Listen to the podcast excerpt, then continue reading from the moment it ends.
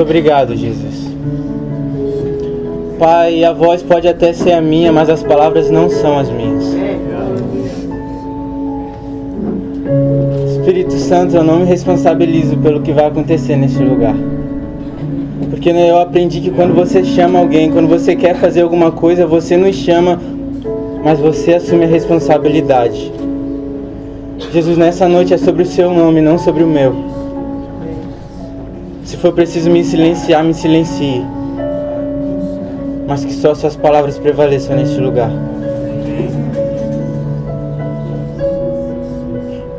Você pode se sentar. Ô, gente, antes de eu começar, só coisinha mais tarde, tá bom? Hora da palavra, fica sentado, se quiser banheiro, É tipo entrar na. Quando você entrava na onde só o sacerdote podia entrar, sabe? Se tu sair, tu morre. Se tu ficar, tu também vai morrer.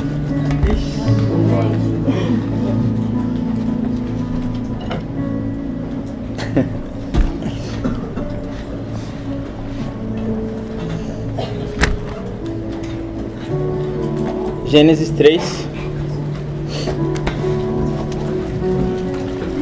Ah, oi. Cara grosso.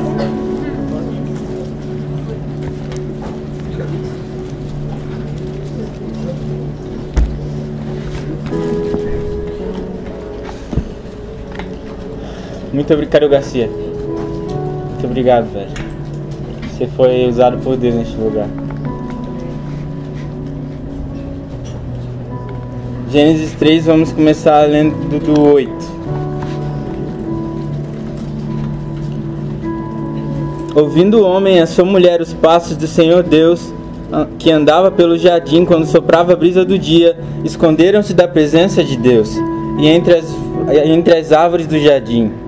Mas o Senhor Deus chamou o homem perguntando: Onde é que você está? E ele respondeu: Ouvi os seus passos no jardim e fiquei com medo porque estava nu, por isso me escondi. E Deus perguntou: Quem lhe disse que você estava nu? Romanos 5 agora.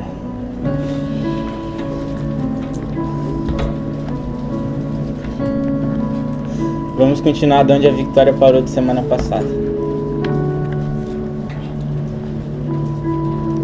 Romanos 5, versículo 8 em diante.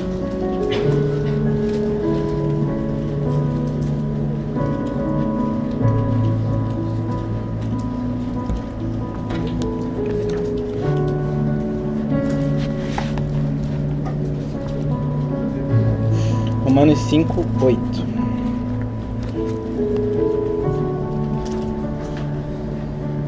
Mas Deus demonstra o seu amor por nós. Cristo morreu em nosso favor quando ainda éramos pecadores.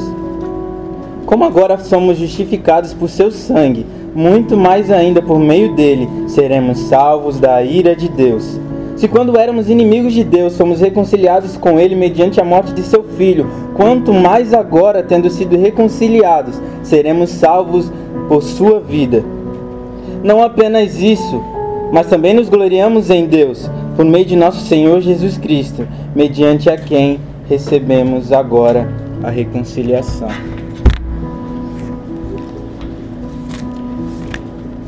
Jesus me ajuda.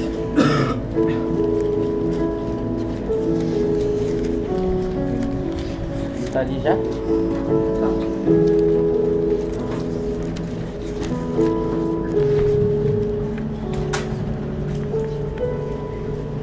Quero que você leia essa pergunta para você mesmo.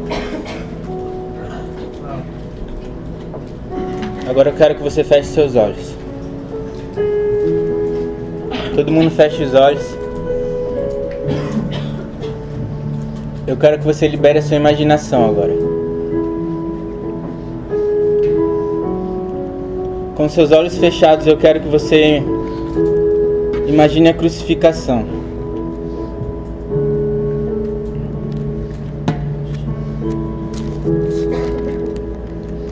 Imagina Cristo preso na cruz, com os dois ladrões do lado. João, Maria aos seus pés, os soldados. Jesus cheio de sangue, os céus todos cinzas, todos escuros. Jesus com uma coroa de espinho na cabeça. Imagine a crucificação.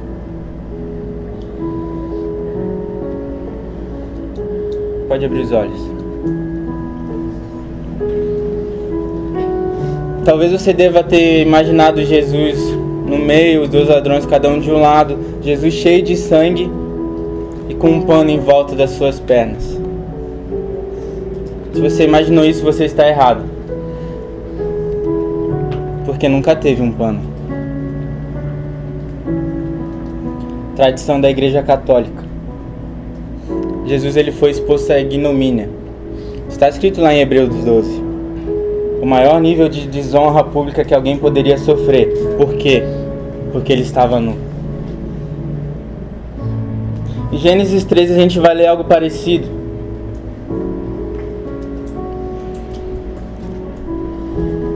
E ele respondeu: Ouvi os seus passos no jardim e fiquei com medo porque estava nu, por isso me escondi. Consegue fazer uma semelhança entre o primeiro Adão e entre o segundo? Os dois estavam nus.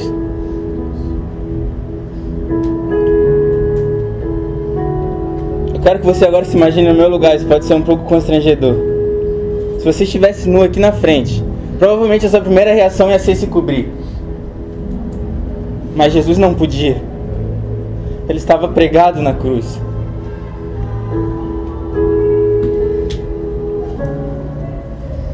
É sobre isso que eu quero falar um pouco nesse momento com você. Sabe, a pior parte do pecado é que você peca e você se afasta de Deus. Você não se afasta de Deus porque você pecou, pelo pecado em si. Você se afasta de Deus porque você acha que você não é mais digno da presença dele. Eu posso dizer uma coisa? Você não é mesmo.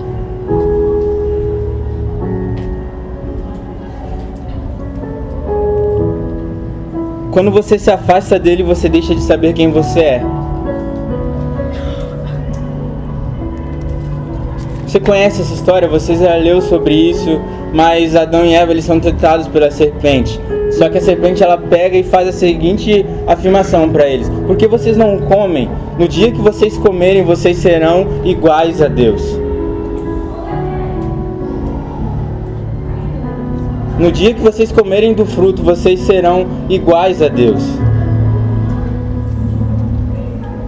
Eu não sei se você já parou para pensar, mas em Gênesis 1, 27, Deus vai dizer: Criou o homem a sua imagem, a imagem de Deus o criou, homem e mulher os criou.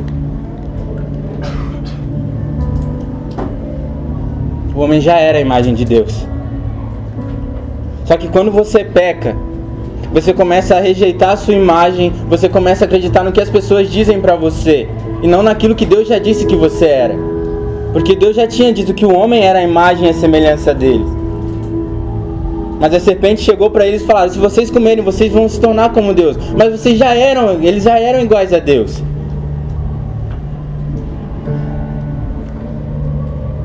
Aí a Bíblia vai dizer que eles se esconderam da presença de Deus. Sabe o que acontece quando você, toda vez que você se esconde da presença de Deus?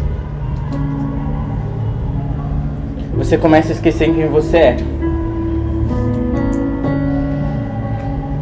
Toda vez que você peca e decide se esconder de Deus, você começa a desconhecer quem você de fato é.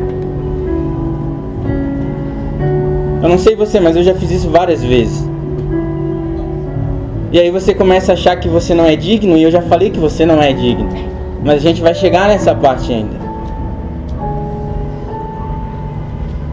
Aí você começa a se definir pelo que você acha, não pelo que Deus já disse que você era. Aí então você peca porque acha que Deus não vai te aceitar. Você resolve se cobrir. Você já parou para pensar que Adão e Eva eles sempre estiveram nus? Não sei você, mas eu sempre imagino isso, porque a Bíblia fala Que eles abriram os olhos e eles viram que eles estavam nus. Eles sempre estiveram nus. Só que deixa eu te perguntar uma coisa. Ficar nu era errado? Não era errado. Eles sempre estiveram nus. Só que quando eles saíram da presença de Deus, eles começaram a achar errado aquilo que eles que Deus achava certo. Eles começaram a ver defeito onde não tinha e esqueceram o principal defeito, eles terem desobedecido a Deus. A Vicky vai falar que Deus ele não dá regras, ele dá limites protetores. Por quê? Porque toda vez que você ultrapassa esse limite, você começa a esquecer quem você de fato é. E aí você clama pela aceitação dos outros. Aí você posta foto e deseja que tenha bastante curtida. Aí você começa a botar pergunta no Curioscat, botar pergunta no Instagram para ver se alguém nota você. Toda vez que você passa o limite que Deus colocou, quem sofre não é ele, é você. Você já parou para pensar nisso? Você tira os olhos dele, começa a olhar para você e acha que nudez é algo ruim e se esconde. Por quê? Porque você acha que Deus não vai te aceitar do jeito que você realmente é.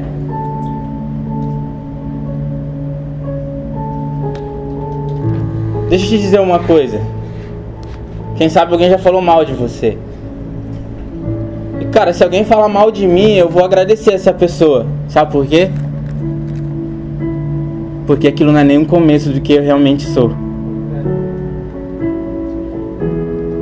O que as pessoas dizem a seu respeito, na verdade, é muito pior, porque só você e Deus reconhecem quem você é de fato. Você é um inimigo de Deus? Nós vamos chegar lá.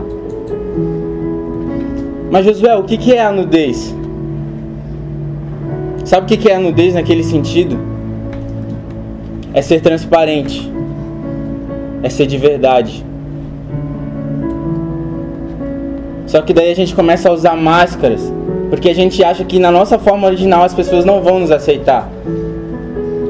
Aí você começa a mentir os seus gostos, aí você começa a fazer alguma coisa para ver se as pessoas começam a gostar de você. Aí você começa a andar com o pior grupo da tua escola porque quer a aceitação deles, porque eles são os mais populares. Aí você começa até a postar versículo no Instagram porque você quer que as pessoas te aceitem.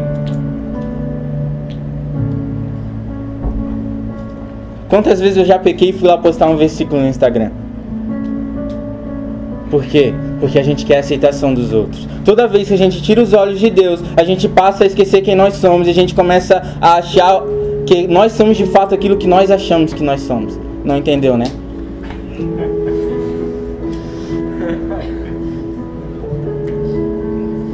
Porque você começa a acreditar na sua própria consciência e não em Deus. Porque você peca, você se sente indigno. Aí você fala, ah, eu sou um lixo. Sim, tu é. E eu sou pior do que você. Por quê? Meu Deus, como é que eu vou falar isso?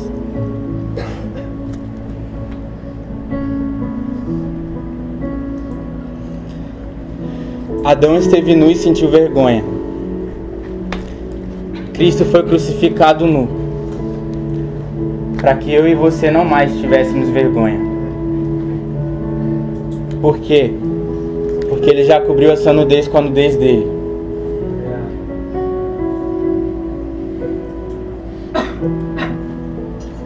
E eu preciso de fato expor a minha nudez para vocês. Sabe por quê? Porque feridas cicatrizadas elas têm poder para curar. Eu tinha anotado no meu outro caderno o que, que era cicatriz. Eu não lembro o que, que é agora. Isso. É algo como do tipo um tecido novo que tem poder para criar um novo tecido. É algo desse sentido. Por que, que eu quero expor isso para você? Porque eu acredito de fato que felizes cicatrizadas elas podem curar pessoas.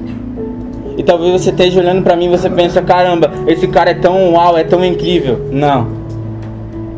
Porque às vezes vocês começam a ver a gente que fica ali na frente como super santos.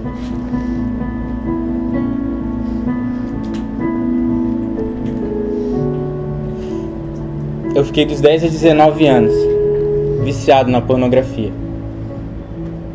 E essa talvez você não esperava, apenas os caras que andam comigo. Sabe quantos anos eu tenho agora? 19. Eu já fui pedir conselho pro cara que tá atrás de mim, o Heckman. E eu virei líder com 17 anos. Eu comecei a pregar com 17 anos de idade. Talvez você esteja escandalizado. A única diferença é que meus pecados eu expus para você. Porque eu de fato acredito que isso pode te curar.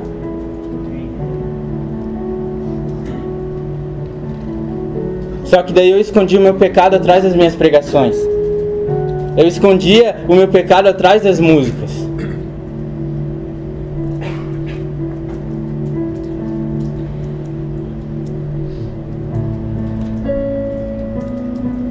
Acontece que não queremos mostrar quem somos e colocamos roupas para cobrir o nosso eu verdadeiro, achando que Deus não vai te aceitar como você é.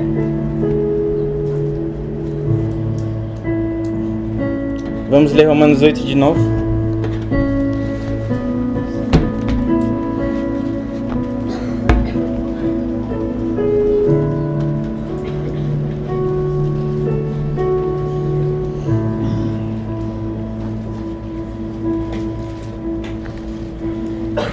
Mas Deus demonstra o seu amor por nós. Cristo morreu em nosso favor quando ainda éramos pecadores. Como agora fomos justificados por seu sangue, muito mais ainda por meio dele seremos salvos da ira de Deus. Ei, você sabe o que significa a cruz? A cruz ela não fala só sobre o amor de Deus. Ela fala a respeito da ira de Deus. Sabe, Jesus vai falar sobre aquele que pode matar a alma. E ele não estava falando de Satanás quando ele disse isso. Porque já dizia um pastor, Satanás não tem nem casa, ele mora de aluguel. Quem pode matar a sua alma é somente Deus. Se eu fosse você, no mínimo eu teria um pouco de temor com isso. Porque a cruz ela não só mostra o amor de Deus, mas ela também revela a ira de Deus. Qual é essa ira? Matar o próprio filho dele. Eu postei uma frase no Instagram, talvez algumas pessoas elas não entenderam.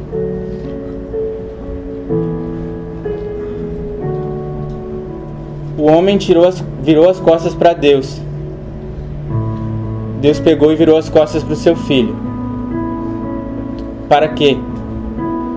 Para que hoje eu e você não tornássemos mais a virar as costas para ele de novo. Sim, Deus foi capaz de matar o próprio filho. Vamos continuar. Se quando éramos inimigos de Deus, fomos reconciliados com ele mediante a morte de seu filho, quanto mais agora, tendo sido reconciliados, seremos salvos por sua vida. Não apenas isso, mas também nos gloriamos em Deus, por meio de nosso Senhor Jesus Cristo, mediante quem recebeu agora reconciliação.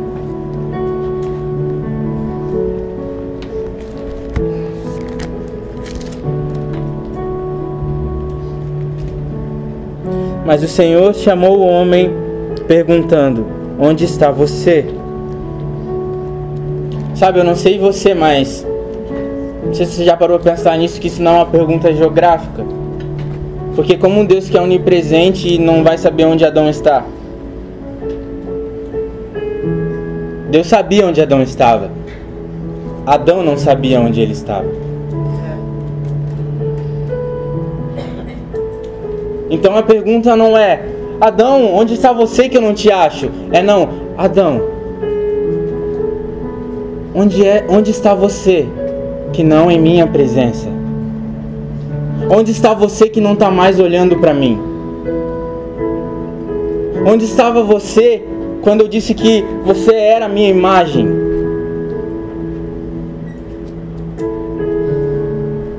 Onde está você que não está mais olhando para mim? E eu pergunto para você, onde está você que não está mais olhando para Deus? Sabe, isso não é uma mensagem é, para apontar os seus pecados, muito pelo contrário. Eu quero falar de algo bom. Mas para você entender de fato é, o Evangelho, você precisa entender que você é muito ruim. Porque se você fosse bom, você não precisaria de salvação. E a primeira coisa que nós precisamos entender é: você era inimigo de Deus. Sim, você era inimigo de Deus. E eu quero que você leia de novo essa pergunta. Eu sou um inimigo de Deus? Você era. Você não é mais o inimigo de Deus.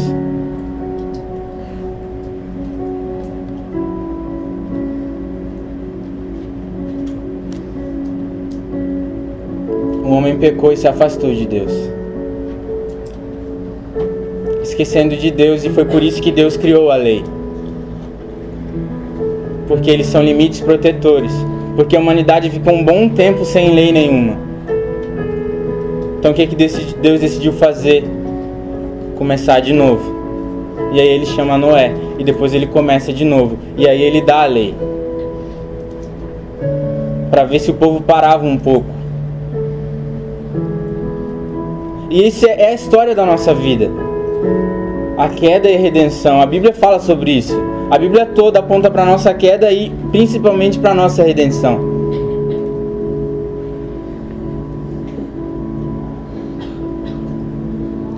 A segunda coisa que você precisa entender é que esse status ele não pode ser mais mudado.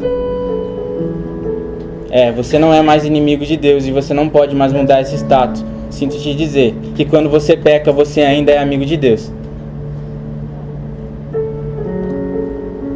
Se você continuar pecando, você vai continuar sendo amigo de Deus.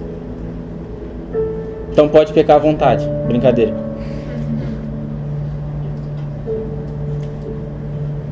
Mas se você pecar, você não vai deixar de ser amigo de Deus. Por quê? Porque esse status não foi conquistado por você. Então você não pode mudar algo que não foi você que conquistou. Você ganhou.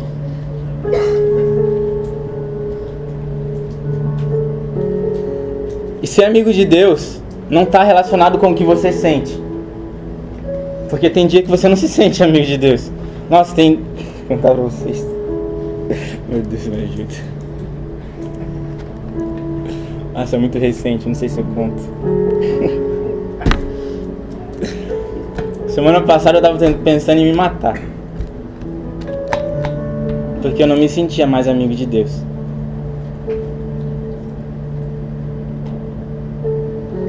Eu tava aqui na Força tinha ouvindo a Vitória pregar.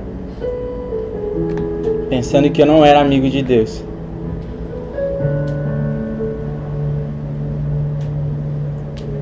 Já passei por isso várias vezes na minha vida.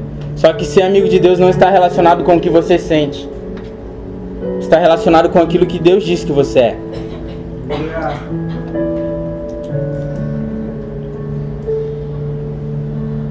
Deixa eu te dizer uma coisa. Qual que é a sua identidade? Você sabe me dizer qual que é a sua identidade? E se eu te dizer que a sua identidade não é filho de Deus?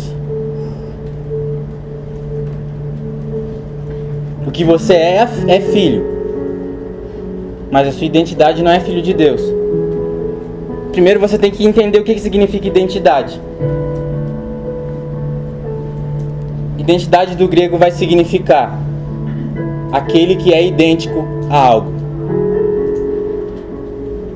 Então, identidade não é quem você é, é igual a quem você é.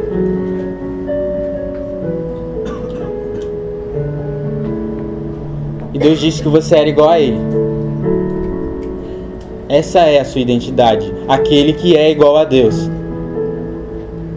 O Vitor Azevedo falou um negócio muito legal. Imagine, sei lá, uma boate. E você pegasse. Eu queria saber se você ia pegar a tua foto bem grande, fazer uma foto bem grande e colocar na frente da, da boate, você faria isso? Eu não faria isso. Porque quando você coloca a sua foto, você ia colocar a sua foto nessa boate, você ia estar dizendo que essa boate representa você. Mas você sabe o que Deus fez? É. Ele pegou a foto dele e colocou em você. Para que você seja a representação dele aqui nessa terra. É, isso não tem a ver com o que você faz mesmo, cara. E eu falo essa frase demais porque se fosse para merecer, você não ia merecer. Porque se fosse pela sua consciência, pelo que a sua consciência diz, pelo que você acha que você pode fazer, quem deveria ter morrido na cruz era você e não Cristo. Você sabe qual é o ápice da religião? Lucas 15. Porque o filho ele sai de casa.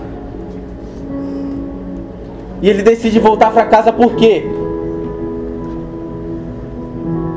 Aí quando ele decide voltar para casa, ele nunca teve pensando no pai. Ele estava pensando na sobrevivência dele. Mas ele não podia aparecer de qualquer jeito pro, pro pai. Por quê?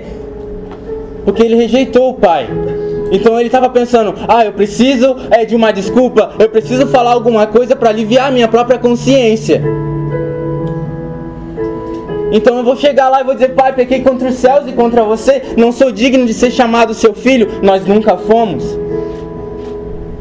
E a Vicky fala isso: não tem como ser mais filho ou menos filho. Você pode ser o pior filho que seja, você continua sendo filho. E você pode ser o melhor filho que seja. Que se seu irmão for pior que você, a mãe de vocês vai, vai amar vocês igual.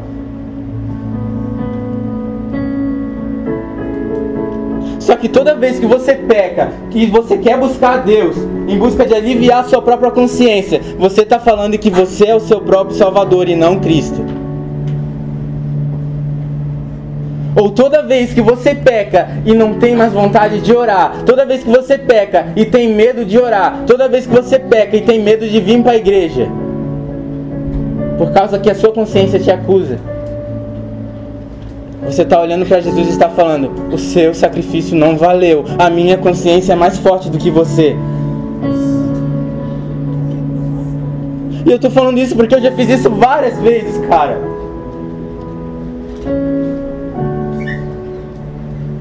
Só que esse status ele não pode ser mudado, porque ele não foi conquistado por você.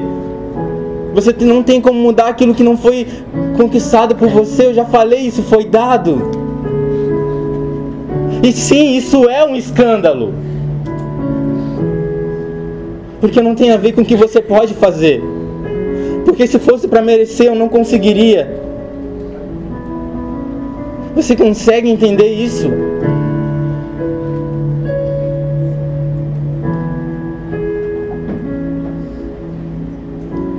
Eu tava vendo o filme do Martinho Lutero ontem, eu comecei a chorar.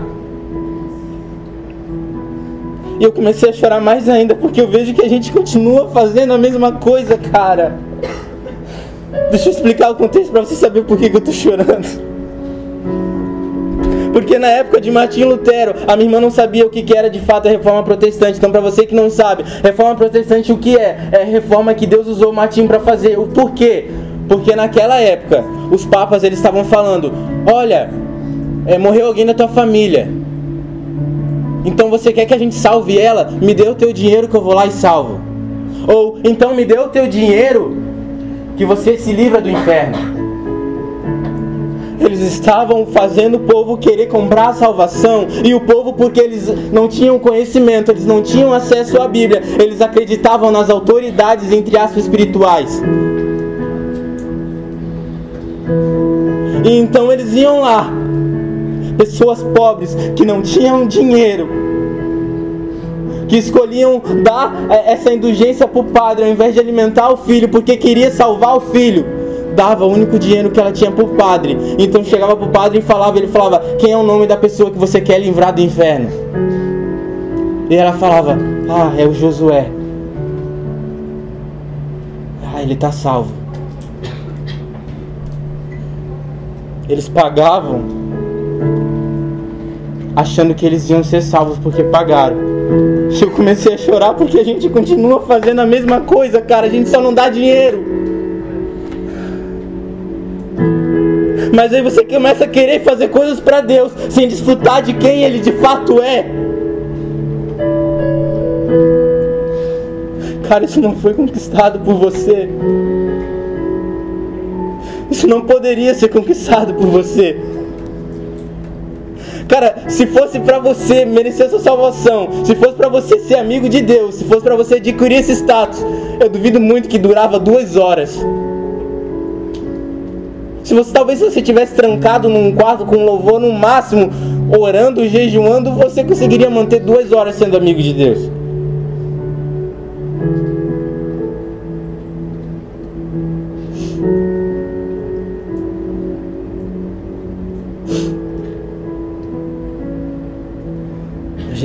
Continua comprando a nossa salvação. Você acha que pregar te faz mais salvo? Você acha que orar mais te faz mais salvo?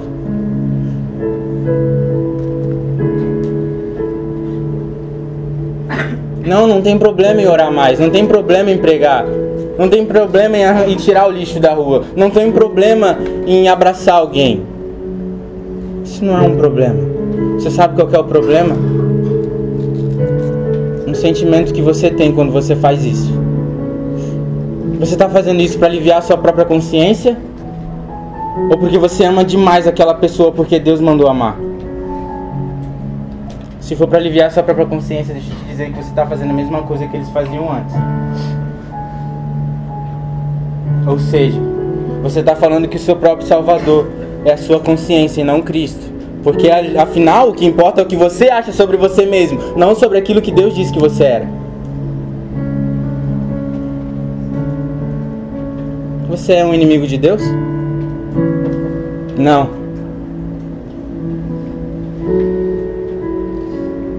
O homem virou as costas para Deus. Deus virou as costas para os seus filhos. O seu filho nos tornou amigos. E a gente continua agindo como inimigos, mesmo sendo amigos. Você continua agindo como se você fosse um inimigo de Deus, mas você não é. Mas você acha que é.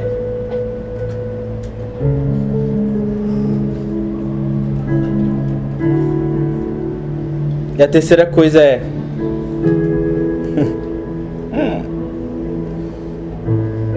você é pior do que você imagina, cara.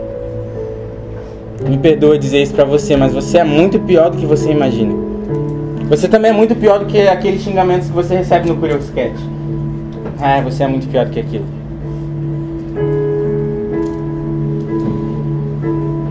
Se você tirasse toda a sua roupa agora, não estou falando uma roupa de verdade.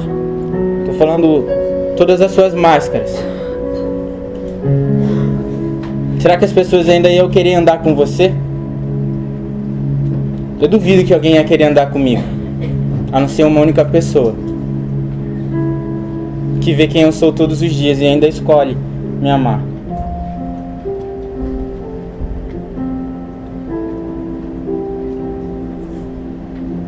Você sabe o que é o Evangelho?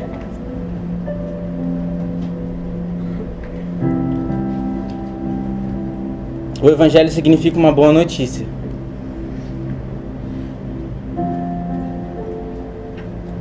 E sim, o Evangelho fala da graça, fala também do Evangelho eterno e fala também do Evangelho do reino. Mas todos eles são um só, todos eles são o Evangelho de Cristo. E você sabe o que, que o Evangelho de Cristo diz? Que você é muito pior do que você imagina. Porém, você é muito mais amado do que você pode imaginar.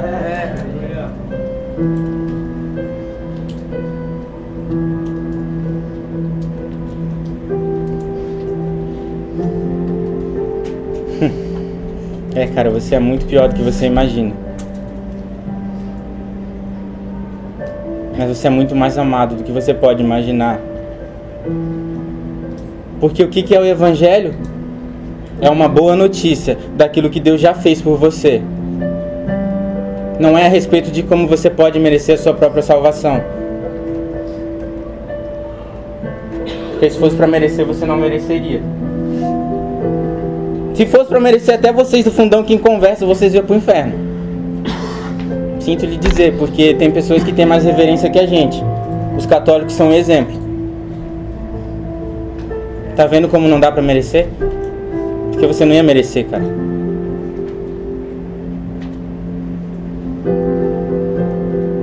Sabe por que, que eu tô pregando isso?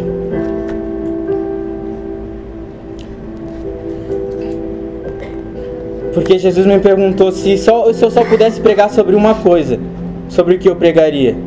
E eu me imaginei pregando pela última vez. Depois disso, Cristo vindo. Sobre o que, que eu ia falar? Eu ia falar sobre prosperidade? Não. Eu ia falar sobre Ele, sobre o Evangelho, sobre aquilo que Deus já fez por nós.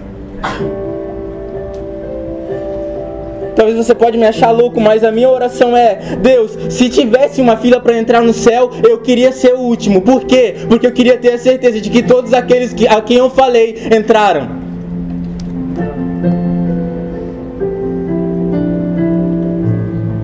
Sim, Deus, eu te amo, eu te amo demais. E é por isso que eu te amo e eu quero ser o último da fila, só para ter a certeza de que aqueles que você ama entraram. Isso se tivesse uma fila, eu sei que não vai ter. Qual é o destino das pessoas depois de falarem com você? Já falei para vocês quando Jesus me disse essa frase, né? Foi depois da última vez que eu falei com meu tio que morreu. Aí quinta-feira eu tava vindo pra sede e aconteceu um acidente e a mulher tava morta. E eu comecei a pensar, quem foi a última pessoa que falou com ela?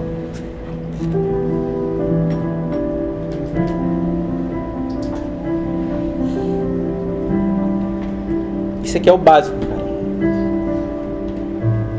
E agora algo que tá mexendo muito comigo é Vivemos de acordo com o que amamos, não pelo que sabemos. Vocês sabem o que está escrito em João 3,16? Acho que todo mundo sabe, né? Que Deus amou o mundo de tal maneira. Acho que todo mundo sabe disso. É, todo mundo sabe disso. Todo mundo sabe. Mas você não vive de acordo com aquilo que você sabe. Você vive de acordo com aquilo que você ama. E você só vai amar aquilo que você adora. Me diga o que você adora, que eu te digo quem você ama. Me diga quem são os seus hábitos, que eu digo quem habita em você. Você sabe de João 3,16. Porém, muitas vezes a gente não vive como se a gente soubesse de fato. Porque a gente não ama. Mas como que eu posso amar de volta? aceitando o amor dele por você. É só assim que você vai conseguir amar Deus de volta.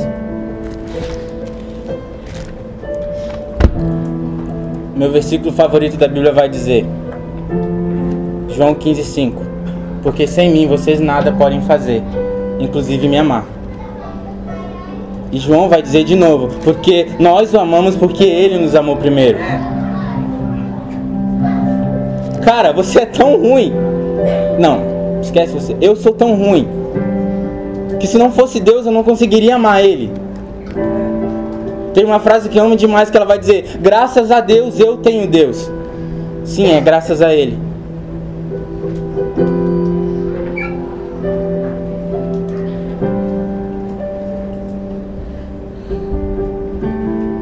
Porque você não seria capaz, cara, nem de amar Ele.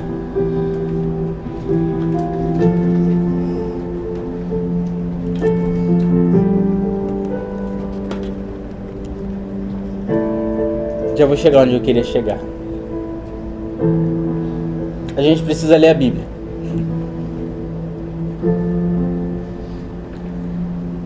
Quando as pessoas elas se arrependiam dos pecados dela na lei, elas pegavam um cordeiro e levavam para o sacerdote.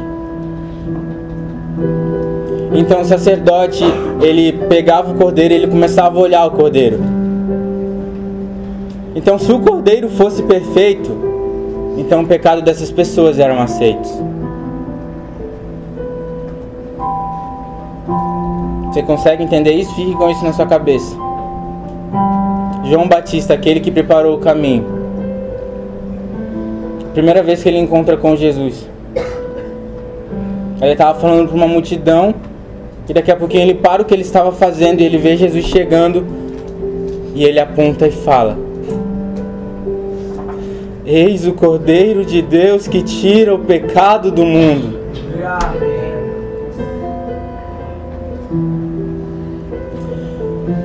Quando alguém se arrependia dos seus pecados, levava o cordeiro para o sacerdote. O sacerdote avaliava o cordeiro. Se o cordeiro fosse perfeito, o pecador era aceito. Você não é perfeito. Mas eis o Cordeiro de Deus que tira o pecado do mundo. O sacerdote, Deus, olha o Cordeiro e não o pecador. Deus não vê a sua nudez, Ele vê a nudez de Cristo. Por quê? Porque Ele ficou nu para que eu e você não tivéssemos mais vergonha.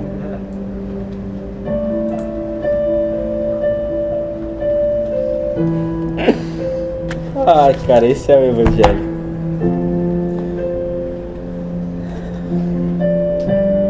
Um cara que ele era doente, pregava cerca de duas vezes no mesmo dia. Falou a seguinte frase: Eu creio na doutrina da eleição, porque eu estou bem certo que se Deus não tivesse me escolhido, eu nunca o teria escolhido. Porque o que eu falei, você não seria capaz de escolher ele se ele não tivesse te escolhido. E eu tenho a certeza de que ele me escolheu antes de eu nascer. Porque se fosse depois, ele nunca teria me escolhido. É. E sim, ele deve ter me escolhido por razões que eu desconheço, porque eu nunca encontrei em mim razão para ser tão amado por ele. Charles Haddon Spurgeon.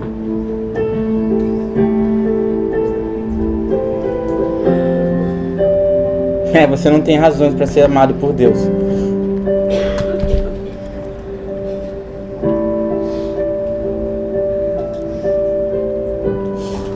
Eu gosto de contar essa história, ela não é minha, ela é do Vitor Azevedo. Ele estava um dia num restaurante e ele falou que ele é agoniado, que ele fica agoniado quando uma pessoa está comendo sozinha.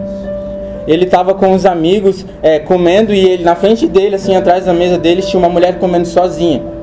E ele estava noivo e ele não queria chegar nessa mulher e começar a comer com ela porque seria estranho. Então o que, que ele faz? Ele resolve se levantar da mesa, ele vai até lá onde paga os Boragnite lá e aponta para a mesa daquela mulher. Olha, tá vendo aquela mulher lá? Eu vou pagar a conta dela. Aí ele fala, é, só não fala para ela que fui eu. E ele pagou a conta dela e ele voltou a comer. E aí a mulher acabou de comer ela foi lá pagar a conta dela. Aí quando ela chega lá, a mulher que atendeu o Vitor foi trocada, era outra, essa mulher tava vendo apenas.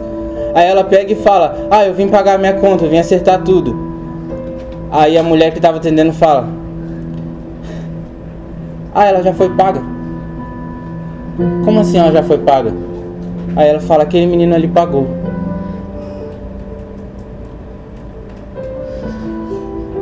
Imagine você. A Bíblia fala que todo mundo tem que prestar contas um dia. Imagine você estar tá na fila para prestar a sua conta e chega a sua vez.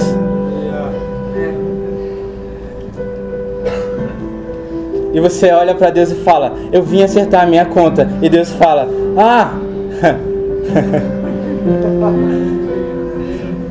Ela já foi paga. Esse é o Evangelho, cara. Você não merece, você não tem como merecer isso. Ah, mas José, você está falando de evangelho que é muito fraco, ah, não sei o que. Aí eles vão começar a pecar. Não, não vão. Não vão pecar. E daí se pecarem, você também peca e você não merece a sua salvação. Mas a Chay falou algo muito verdade. Você não dá para receber, você dá porque você recebeu. É. Ah, eu não peco para me salvar. Eu não peco porque eu já fui salvo. Aleluia.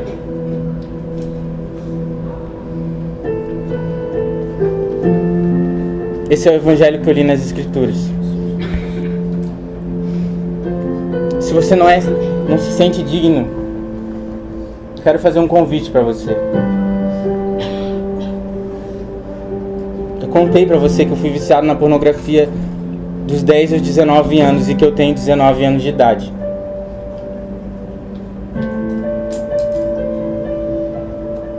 Sim, a Vicky não sabe, mas eu era o cara que ela pregou semana passada. Aquele cara que olhava para Deus e olhava para o pecado e escolhia o pecado.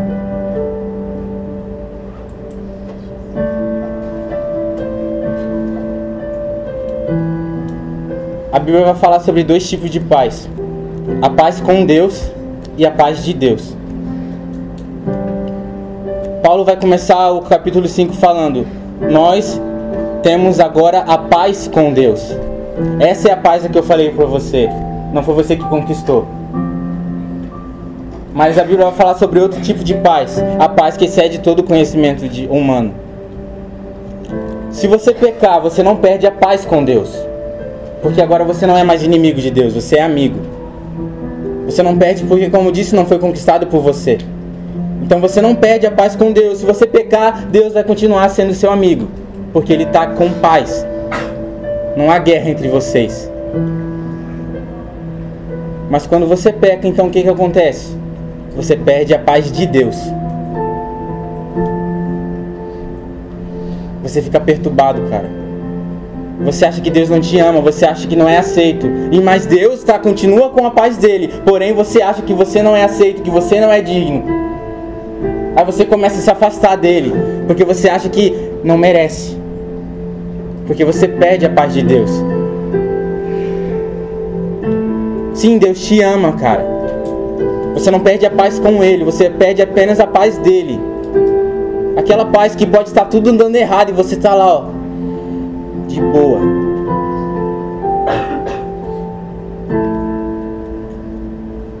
Você fica perturbado. E Deus ele não quer ter amigos perturbados. Então eu quero orar com você. Eu creio que esse evangelho ele é para todo mundo.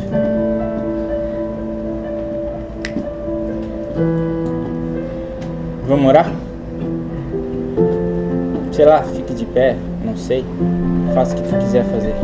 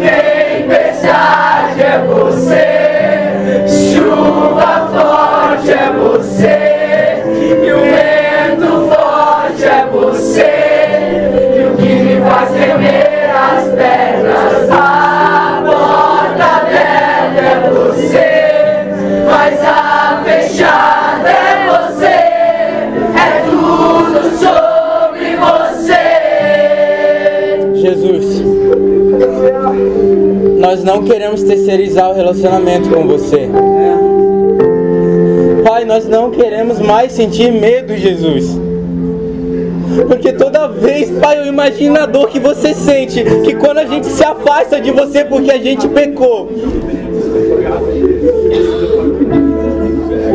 Ah, Jesus, nós não queremos mais terceirizar nosso relacionamento. Não. Pai, nós sabemos que nós temos a paz contigo, mas nós também queremos a paz que você nos dá.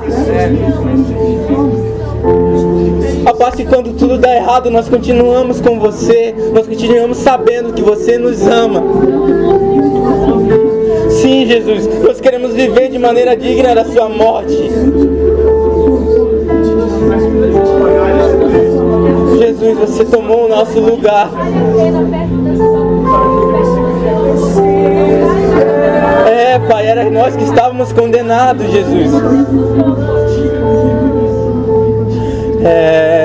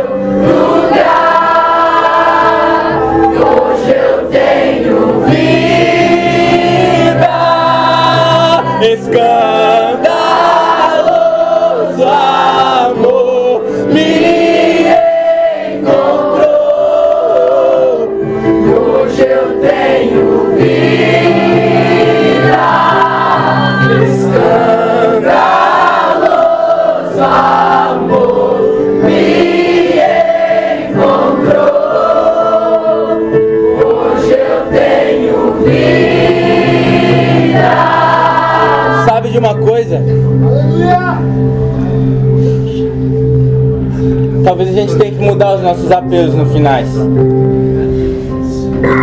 Sabe, eu cresci muito tempo na igreja que alguém falando, tem alguém aí que quer aceitar Jesus? Eu acho que a gente tem que mudar isso. Não, não, porque isso a Bíblia nos diz que isso não está certo. Sabe, lendo a Bíblia, eu, eu vejo que isso não está certo. Tem alguém aí que quer aceitar Jesus? Não! Não foi você que aceitou a Jesus. Foi ele que te aceitou. Porque quem estava perdido era você e não ele.